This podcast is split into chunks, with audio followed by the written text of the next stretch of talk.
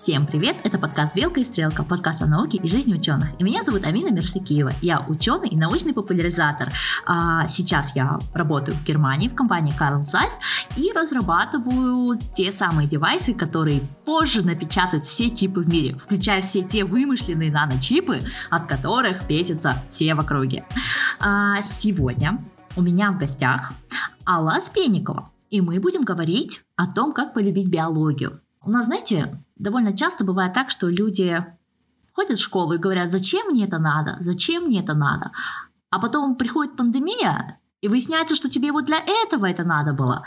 Но уже немножко поздно, уже тяжело разобраться во всем этом.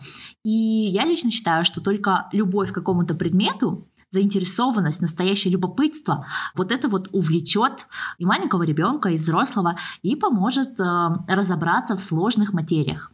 Так что, Алла, привет. Расскажи, пожалуйста, моим слушателям, почему я позвала именно тебя обсудить такую классную тему, как полюбить биологию. Всем привет! Меня зовут э, Алла. Я учитель химии и биологии, училась в Запорожском национальном университете.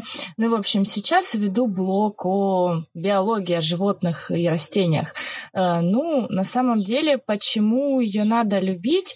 Э, ну, наверное, потому что нас вокруг окружает все живое, и знать, как оно устроено, как оно работает, это и интересно, и нужно, и важно, чтобы не было каких-то ужасных последствий от незнания, что мы что-то сделали не так. Вот так вот могу сказать. Ну и плюс это интересно даже знать, как устроено твое тело и так далее, потому что иногда люди, образно говоря, не знают, какие у них внутри органы. Это немножко пугает. Да, какой самый такой, эм, ну скажем, трешовое ожидание от собственных органов ты слышала?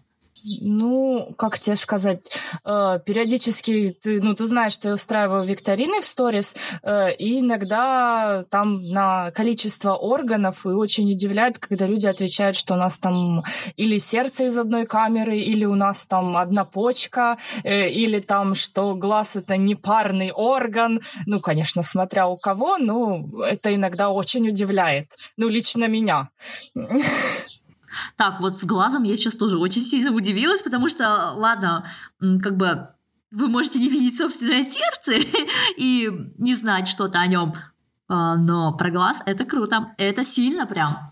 А я, наверное, самое такое сильное, что я слышала, это то, что, по крайней мере, на мой взгляд, да, это то, что у нас там аппендикс ненужный орган, э, вон то ненужный орган, вот это ненужный орган, а мозг работает всего там на 10%. Это вот самые большие, наверное, такие мифы и трэши, с которыми я в том числе росла, и с годами убедилась, что они неправдивы, что нам нужен весь мозг, а не только 8%, там 10% у кого сколько. И удивляет, что прошло столько лет, я, многие другие разобрались, а есть те, которые все еще верят в такие интересные убеждения. Ну, верят, и мне кажется, что такие люди всегда будут, потому что, ну, возможно, кому-то неинтересно было там учить ту же биологию в школе или там э, где-то еще, и, ну, ну, просто неинтересно, он там не посещал эти уроки или как-то учил это, и, а, ему, а может, вдруг оно и не нужно. Ну, я могу поверить, почему человеку может не нужно быть э, знания, я не знаю, как, как собрать э, ракету, да. Э, хотя то, как э, нынешний мир, во что превращается наша Земля, собрать ракету, мне кажется, не совсем плохим навыком. Вот. Ну да. А, ладно, давай обсудим такое. Скажи, с чего началась твоя личная любовь к биологии? Почему биология? А, моя мама вообще учитель физики, и когда было лето, я приходила к ней в школу, ну, она меня с собой брала, потому что летом как бы в садике отправляют детей куда хотите, идите, там, оздоровление. Она меня брала летом с собой в школу, э, и рядом с ее кабинетом был кабинет биологии. И там была такая очень пожилая учительница, я не помню, как ее зовут, потому что мне было очень мало лет. Ну и, в общем, она мне показала, как работает микроскоп, э, показала чучела, которые у них были в кабинете. Меня очень впечатлило чучело вороны огромной. Ну, сейчас это я понимаю, что был ворон. Вот. Э, и, в общем, можно сказать, что именно оттуда, когда ты посмотрел впервые в микроскоп, увидел, что э, там в шелухе лука есть еще какие-то меленькие клеточки, там в яблочке, в шкурке еще что-то есть. Но это такое было открытие, наверное, ну, самая такая яркая часть. Поэтому, когда стал вопрос о поступлении, к примеру, ну вот это было то, что я сказала маме, да я по-любому сдам экзамены, ну, это для меня легко, мне это интересно, можно так сказать. Это круто. И сколько тебе сейчас лет? 28. То есть ты пронесла, ну, как минимум через там 20 лет, 22 года э, любовь к биологии ну да, потому что это интересно. Но мне, я могу точно сказать, что мне, например, не то, что не интересно, я не, не понимаю там, например, математику, там геометрию. Ну, я, я понимаю, я могу что-то решить, но я, ну, честно скажу, мне это немножко, ну, у меня, наверное, мозг работает как-то по-другому, мне не интересно вот биология. Когда я нахожу какие-то интересные факты или какое-то интересное животное, птицу, о котором, например, я не знала, потому что, ну, чисто физически я не могу знать о всех животных, о всех птицах, я где-то вижу там в каком-то паблике или еще где-то какую-то картиночку, думаю, о, что это? Начинаю искать, и мне, ну, прям я аж в, в теме, мне нравится, я думаю, о, это живет на таком-то острове, интересно, наверное, мои читатели это не знают, э, и ты быстро ищешь эти картинки, выставляешь там, читаешь везде про это животное, потому что, как бы, ну, не на одном сервисе нужно читать, надо читать на нескольких, э, ну, как бы я люблю собирать информацию с нескольких источников, чтобы она была такая полная. Вот. И, блин, ну в этом какой-то свой кайф, что ты понимаешь, что где-то кто-то живет, какая-то животное, что как бы, ну да, ты ее, может, в жизни ты и не увидишь, но вот ты можешь на нее посмотреть и поделиться со своими читателями, что вот такое вот есть. Я просто заметила, что обычно все такие эм, посты, которые у меня вот больше всего заходят, это когда, это я называю пост на коленке, когда э, ты за 15 минут находишь что-то и начинаешь быстро читать, читать, читать, и тебе хочется написать об этом, ну, стараешься так. Ну, понятно, что у каких-то же обычных, ну, обычных животных что-то пытаешься писать, находить что-то интересное, что там какие-то факты, о которых там ну, обычно люди могут не знать. Э, это тоже интересно. Но вот какие-то редкости, это прям супер. Скажи, пожалуйста, а какой такой, какое животное запомнилось тебе больше всего? Вот мне из твоих э, запомнились некоторые рыбы, но я вот не вспомню их названия. А, ну, я поклонник, э, наверное, скорее всего, что птиц, э, поэтому большие крупные птицы, особенно если это не летающие по типу эму или казуаров, это прям вот любовь любовная. Не знаю почему. Вообще люблю нелетающих птиц, э, и самый любимый, наверное, из них это какапо, это большой совиный попугай, который живет в Новой Зеландии. Их в мире осталось очень мало, за ними там следят, их знают всех по именам, у них на ножках вот эти вот колечки, то есть ученые их разводят специально, чтобы они вообще не пропали. И, блин, ну когда ты смотришь видео, ты видишь попугая размером, образно говоря, там с небольшую собачку, то есть он реально огромный. Это Блин, это круто. Зеленый такой красивый, но это мой самый любимый.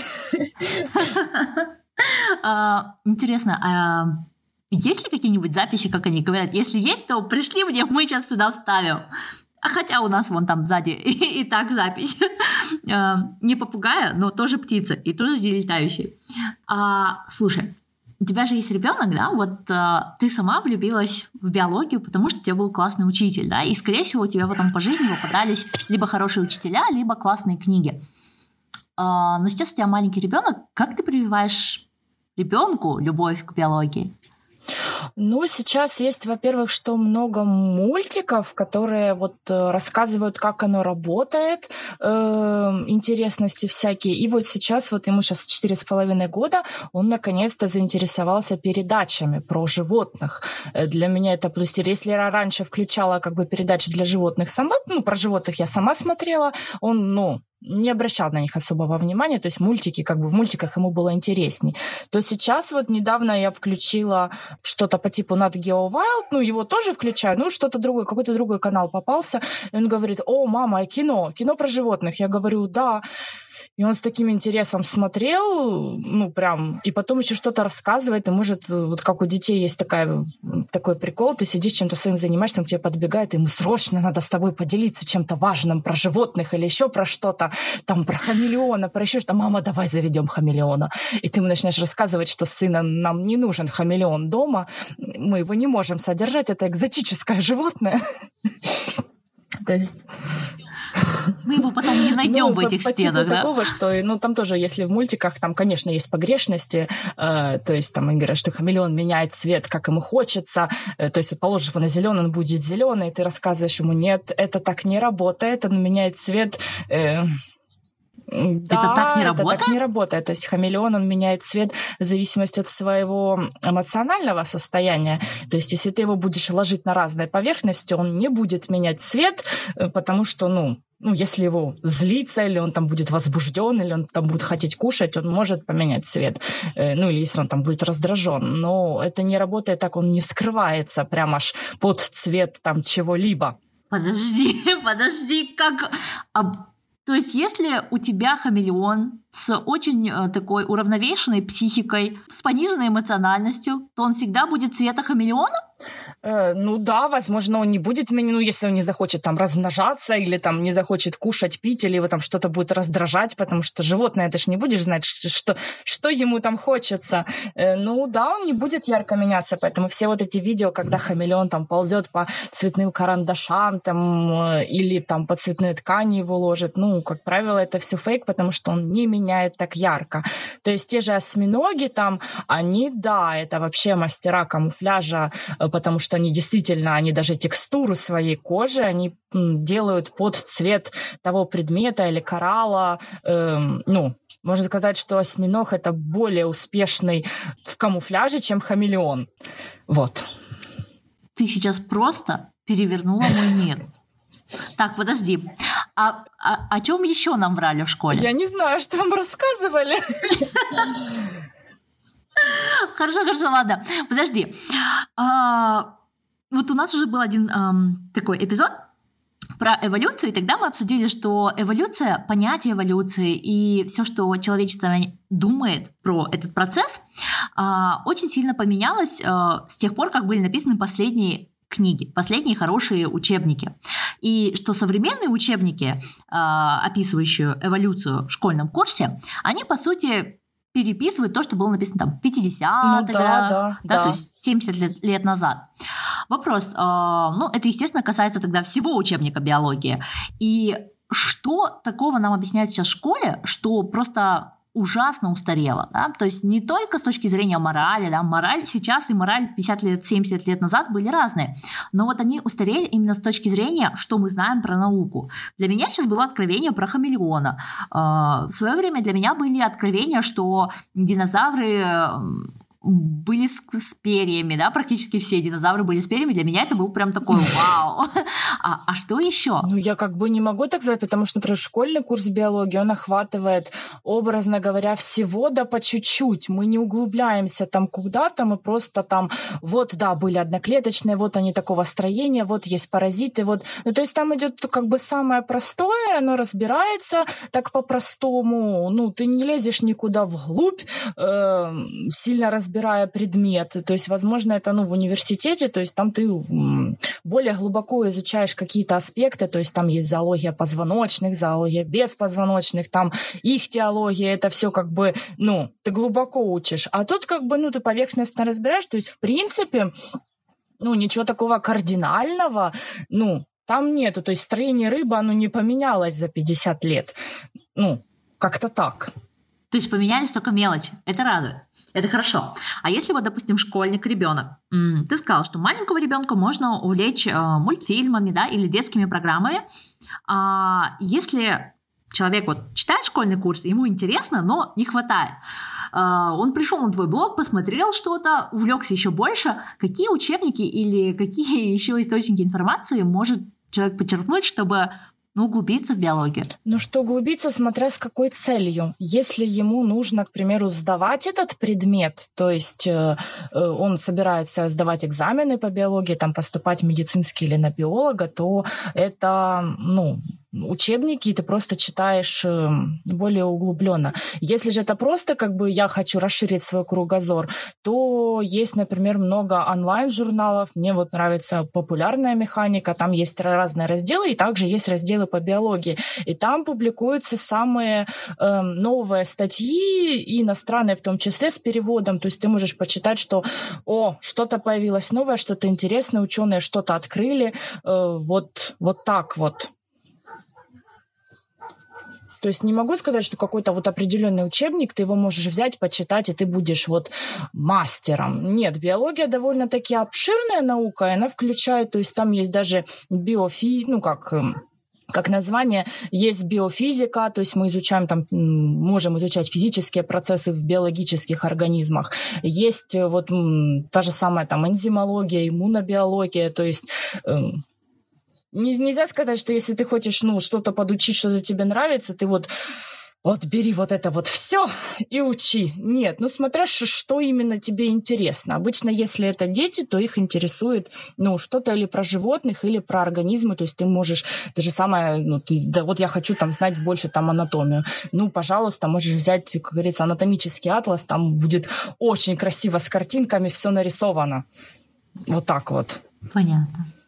Но mm-hmm. если человеку, например, не очень интересна биология, но вот какой-то прожиточный минимум, да, ну, то есть знание, что глаза парный орган, хорошо. Возможно, это не убивает, но какие-то знания про свой организм, скажем, если бы тебе нужно было выделить пять вещей, которые каждый человек должен знать про свое тело, что бы ты назвала? О, боже мой, что человек должен знать? Ну, наверное, ну, наверное, самое первое, но это, наверное, потому что моя часть деятельности связана с фармацией, что э, вирусы не убиваются антибиотиками. Если у вас насморк, не надо бежать в аптеку, э, дайте мне антибиотик. Это так тоже не работает. Э, именно про тело, ну, скорее всего, что что в нашем кишечнике тоже обитают микроорганизмы, это во-первых. Во-вторых, что не все грибки являются вредными. Часть из них у нас, например, условно патогенные, ну, та же кандида, к примеру.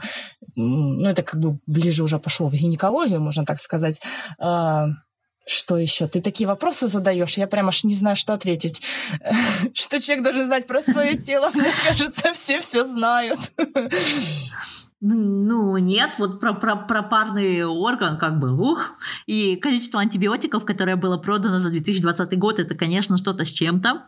А, мы не будем переходить на цифры, чтобы лишний раз не расплакаться потому что люди действительно ну, начали болеть, и когда ты э, ну, работаешь в этой сфере, ты видишь, что прям аж волнами, то есть действительно, когда специалисты говорят, что вот пошла там вторая волна, ты действительно видишь, что людей больных стало больше, и врачи действительно назначают ну, несколько видов антибиотиков, не один вид, то есть как раньше, к примеру, пришел человек, там у тебя там с бронхитом, к примеру, у него в назначении там один антибиотик, там от кашля и так далее, то сейчас это два-три, причем это, ну, не бывает, конечно, сильных и слабых антибиотиков, но это антибиотики какого-то второго, третьего поколения. Ну, это немножечко так, ну, не то, что пугает, ну, на какие-то определенные мысли наталкивает. Вот так вот. То есть ты еще работаешь в фармацевтике и прям реально можно сказать, что людей стало больше по волнам. Вау. И какая сейчас волна у вас? У нас сейчас затишье. У нас сейчас затишье после майских праздников почему-то. Хотя мы ожидали, что будет на... Это странно. Да, мы ожидали, что, что люди будут... Я, ожидала, что на майских праздниках как бы уху, а потом две недели после них ты такая собираешь урожай. Нет, хм, на... Видимо, у вас была очень хорошая погода. Наоборот, у нас была хорошая погода, люди ходили на пикники, я думала, что, ну, блин, ну сейчас они все соберутся, будут активно общаться вместе, ну, естественно, это будет распространяться очень сильно. И наоборот, нет, они даже, ну, вот, они не приходят ни с насморком, ни с горлом, если честно, это, ну, неужели, ух ты, полезный, чистый воздух творит чудеса.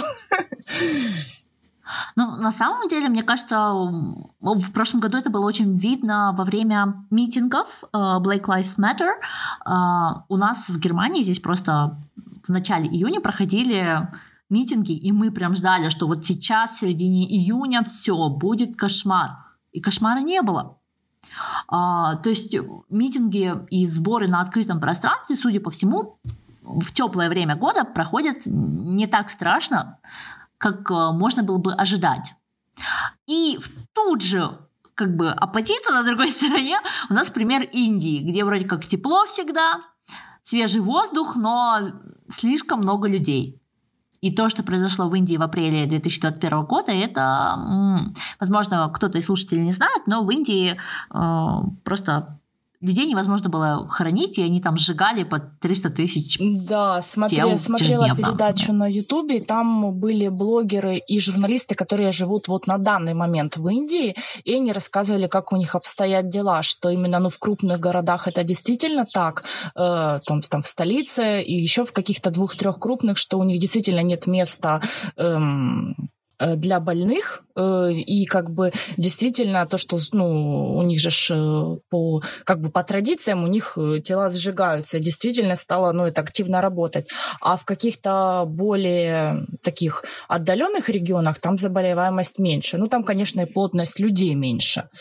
Вот. И, конечно, смотреть на это было как-то если честно, ужасно, что цивилизованный мир, мы живем как бы, у тебя есть компьютер, как говорится, вода, интернет, и люди боятся выйти и на улицу, и не знать, что будет дальше, и многих там, ну, особенно, ну, русскоязычное население туда ехало работать, и говорила, что вот там, там была девочка-танцовщица, говорит, что вот сейчас работы нет, и я, ну, вот сижу, и думаю, блин, мне так жалко стало, думаю, а, ну, а на что купить там еду, улететь тоже как бы не очень возможно, и это как-то ужас. Да, вот как-то оказалось, что человечеству нужно очень мало для того, чтобы откатиться назад, и ну, я на самом деле очень сильно переживаю за то, что живу в Германии, и такое демократическое правительство, оно просто у меня и остальных немцев считает за дурачков и просто ведет себя не очень э, этично по отношению к нам. Вот, но сегодня у нас тема не нытье, а мины в какой-то веке, поэтому вернемся к биологии. Что нужно знать про человека, более-менее понятно. А что нужно знать о животных и зачем вообще нам нужно знать о других видах что-то? Зачем это нужно знать в массовом понятии, вот всему обществу, да? Ну смотри, у нас мы живем в мире, в экосистемах, где все очень-очень связано.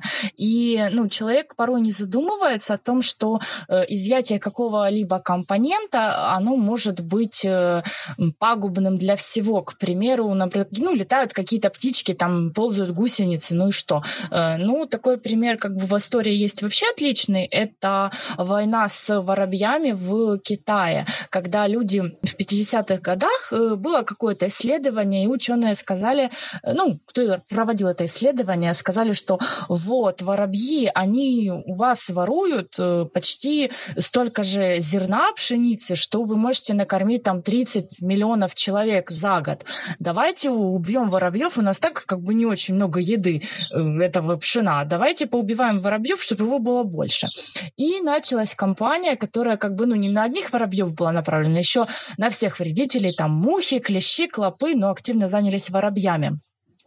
Э, правительство давало э, за вот эту вот войну э, награждение, и люди начали активно истреблять гнезда воробьев, они шумели в городе, потому что воробей как бы не может постоянно летать, ему надо где-то сесть, э, ну, иначе он умрет. Ну, в общем, они пугали-пугали этих воробьев, э, они падали мертвы, они их собирали, ну, в общем, они вывозили, э, фотографировали с этими огромными горами воробьев, то есть, представь, воробей, он как бы вообще маленькая птичка, если насобирать гору воробьев, ну, блин, их там очень много.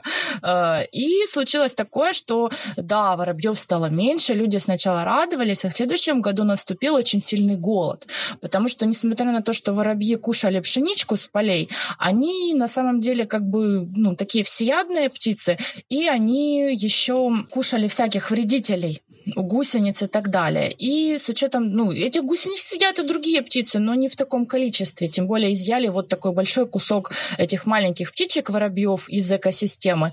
И случилось такое, что наступил большой голод, голод. Все, ну, э, там умерло очень много человек, потому что в следующем году просто не собрали урожай. Вредители все съели. Вот. Поэтому как бы ну, нужно знать, зачем нам эти птички, зачем нам... Конечно, сейчас, например, э, у нас э, очень развита, я так скажу, что химия, мы травим поля при выращивании. Кстати, в этом году видела видео, что э, фермеры рассыпали яд, э, яд скушали мышки, э, а этих мышек потом скушали какие-то реликтовые аисты, которые вообще-то в Красной книге. Ну и аисты тоже умерли. Э, то есть, ну, ко всему надо подходить с умом.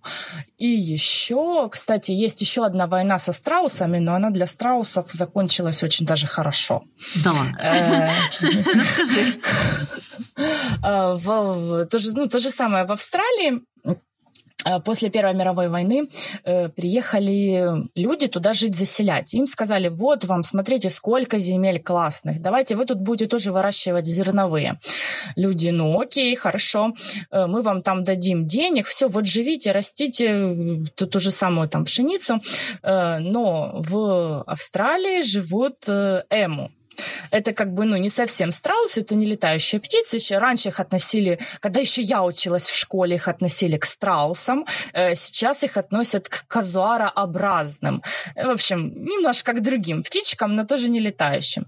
Ну, в общем, эти страусы повадились э, ходить на поля и есть пшеницу, э, потому что, ну, блин, ты не летающая птица, в период размножения тебе надо еда, и ты выходишь, и, и вот поле пшеницы. Ну, в общем, эти страусы, они выбегали э, на поля, ну, истребляли пшеницу, люди ставили заборы, но страус, птичка тоже, эму, э, птичка тоже как бы не маленькая, они перепрыгивали через заборы, рвали их, э, потом кролики через эти заборы забегали. Ну, в общем, решили объявить войну страусам, их истребить. Э, им выделили э, оружие, выделили пулеметы, для стра, для Эму, что ну, для меня это как-то сейчас звучит, что война с нелетающей птицей, что за... это, ну, вообще-то звучит смешно. Э, ну, в общем, война была неудачной, там было три или четыре попытки э, истребить, убить этих страусов, э, Эму, но, говорю, страусов, боже, ну это Эму, в общем, этих эму, потому что оказалось, что птицы очень хитрые, и даже если они ранены, во-первых, в эму было не так просто попасть, потому что э, это быстрая птица, она быстро бегает, ее пытались догнать на грузовике, сверху поставили пулемет, э, но не попали. Ну, в общем, было очень много э, интересных таких моментов. Ну, в общем, сказали, что э, убили там несколько тысяч этих эму, но на самом деле оказалось, что их э, убили гораздо меньше. И, ну, такая война получилась смешная с птицами. Ну, я думаю, что хорошо, что это не, не, они их не, не, не доубивали. Это как бы э, так осталось в истории, и высмеяли потом тех, кто с ними воевал. Вот так вот. И с одной стороны, это, наверное, самая такая безобидная война для человечества, да? В свете того, что мы умудряемся вытворять ежедневно. А с другой стороны, какой-то удар по экосистемам и насколько сильно будет меняться мир э, после каждой такой войны.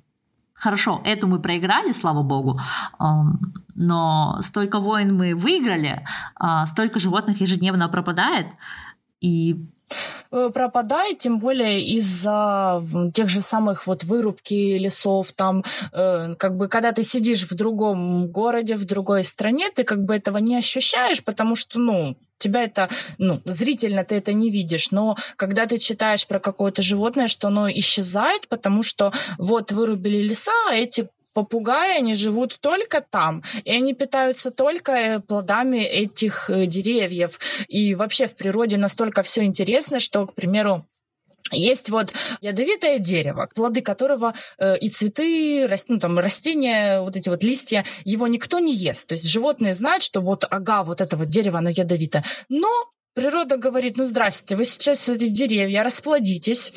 Зачем оно надо? Оно, к примеру, гусеницы начинают э, вырабатывать иммунитет к этому яду. Они начинают поедать, то есть как немножко регулируют численность. Они поедают листики. Э, потом, сейчас рассказываю, в Бразилии есть птичка, э, ядовитый петоху, в Бразилии, в Южной Америке. Ядовитая птица, она ядовитая, потому что она поедает ядовитых жуков и личинок. А они ядовитые, потому потому что они едят ядовитое дерево.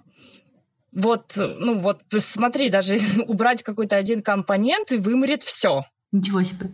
Меня впечатлило, что как яд переходит, переходит из одной системы в другую. Да, то есть животные выработали иммунитет. Люди не очень хорошо понимают, а, что из себя представляет глобальное потепление как факт, да, то есть а, глобальное потепление, это не значит, что мы все зажарились единосекундно, да, и это значит, что где-то в Африке, например, наступает период засух, и или где-то в Юго-Восточной Азии начинается, э, начинается наводнение. И вроде как нам кажется, что климат не сильно поменялся. Вот насколько вы лично можете отличить 25 градусов от 27? А, я, наверное, не смогу. Возможно, я э, такая толстокожая, я, я не понимаю, когда 40, когда 42. Мне плохо уже при 27. Вот, и э, в итоге, в итоге начинаются процессы, которые мы ощущаем на себе, но мы не понимаем, что они пришли из-за глобального потепления. Вот. Так что человек тоже страдает от глобального потепления. Вот я лично первая жертва. Ну, я, кстати, намного лучше переношу тепло, чем холод. Мне зима не очень. Ну, кстати, я заметила, что последнее время вот те, например, у нас нет тех снежных зимних э, зим, которые были, э, ну, те же самые 10 лет назад. У нас, например, эта зима, что прошлая, ну, буквально 2-3 дня было, да, ну, падал снежок, но не было таких снегопадов, не было заторов на дороге. Э, ну, это как-то тоже, ну, ты это замечаешь, потому что ты, ты знаешь, что ты сапоги не одевал зимние. Ну, это заметно, конечно. Плюс еще мне нравится смотреть, иногда попадаются фотографии тех же ледников, когда их фотографировали, например, там в 1970 году и фотографировали вот недавно. И ты смотришь, что оно, э, да, оно в два раза меньше. Да. А в Алмате, ну, я же родом из Алматы, у нас там горы. А, у нас каждый житель просто любит рассказывать. Вот во времена моего детства, в июле месяце, шапка у горных вершин была вот да, вон того уровня. Я не знаю, мой папа постоянно это рассказывает. Дорогие слушатели, может быть, ваши папы не такие, но мой такой. И он всегда рассказывал, что вот э, раньше в августе только тогда начинали немножко подтаивать э, вершины, а сейчас уже в начале июля ничего нету. И так каждый год. Кроме того года, когда я поехала со своим парнем в э, Казахстан, и это было самое холодное лето за 100 лет. Я боюсь, что в этом году будет тоже какое-нибудь аномальное лето, потому что после вакцины я просто побегу домой, э, пешком доберусь до Казахстана. Настолько сильно хочется уже в родные края. Так что ждите. Я несу аномальную, не знаю, осень, наверное. Не, ну, погода меняется, это есть такое, и меняются, естественно, и экосистемы тоже в том числе, и, как говорится, и рыб меньше, и так далее. Вот. А расскажи нам под конец еще одну какую-нибудь такую трешовую историю, чтобы народ выключил эпизод и такие, о боже, о боже! ну кто-то такой, о боже! А кто-то такой, о, о май гад! Вот так вот, чтобы... А, ну, наверное, это будет тогда про паразитов, потому что это очень популярная тема. Ну, мы разберем паразитов животного мира. И один такой примечательный – это э, ну, языковая мокрица, к примеру, которая заменяет рыбе язык. Э, рыба при этом почти не страдает. Ну, ключевое слово «почти». В общем, это маленькое такое, как э, изопода, ракообразное. Оно пробирается через жабры в рыбу, съедает ее язык, цепляется за корень языка задними лапками э, и выполняет функцию языка. Э, и иногда они живут еще и вдвоем. Это такое самое страшное в моем блоге, это э, паразиты. О боже! Это было реально, о боже. Вот теперь живите с этим знанием. Я надеюсь, что после этого вы полюбили биологию. А если нет, то я вам расскажу сейчас про один другой подкаст, который лично мне очень нравится. Он не про биологию, но он про когнитивные искажения. Подкаст называется «Миражи». И я могу вам сама посоветовать э, такой прекрасный эпизод про эффект Даннинга-Крюгера. Многие из вас слышали, что, это, что этот эффект существует, но мало кто понимает, о чем он.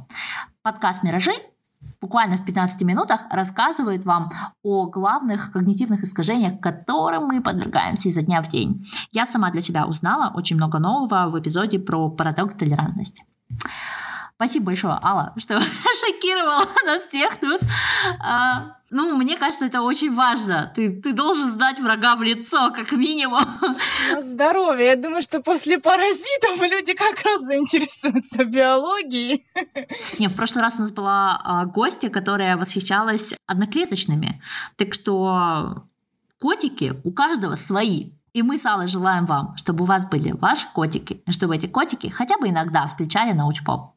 Спасибо за то, что поддерживаете подкаст «Белка и стрелка». Пока-пока. Пока-пока.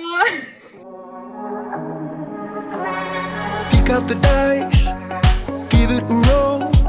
You never really know which way to go. Feel it inside, feel the spark. Lift you up when you're falling apart. We think we know it all. We stand ten feet small, with our head under, head under I think I've seen it all, that I've come so far, but it just got me high till I broke down. Does somebody, somebody, somebody know of a place where your heart doesn't sink like a stone when you're naked Does somebody, somebody, somebody know? Does somebody, somebody, somebody know of a place where the green isn't covered by snow? Every time that your eyes speak, it's time to let go. Does somebody, somebody, somebody know?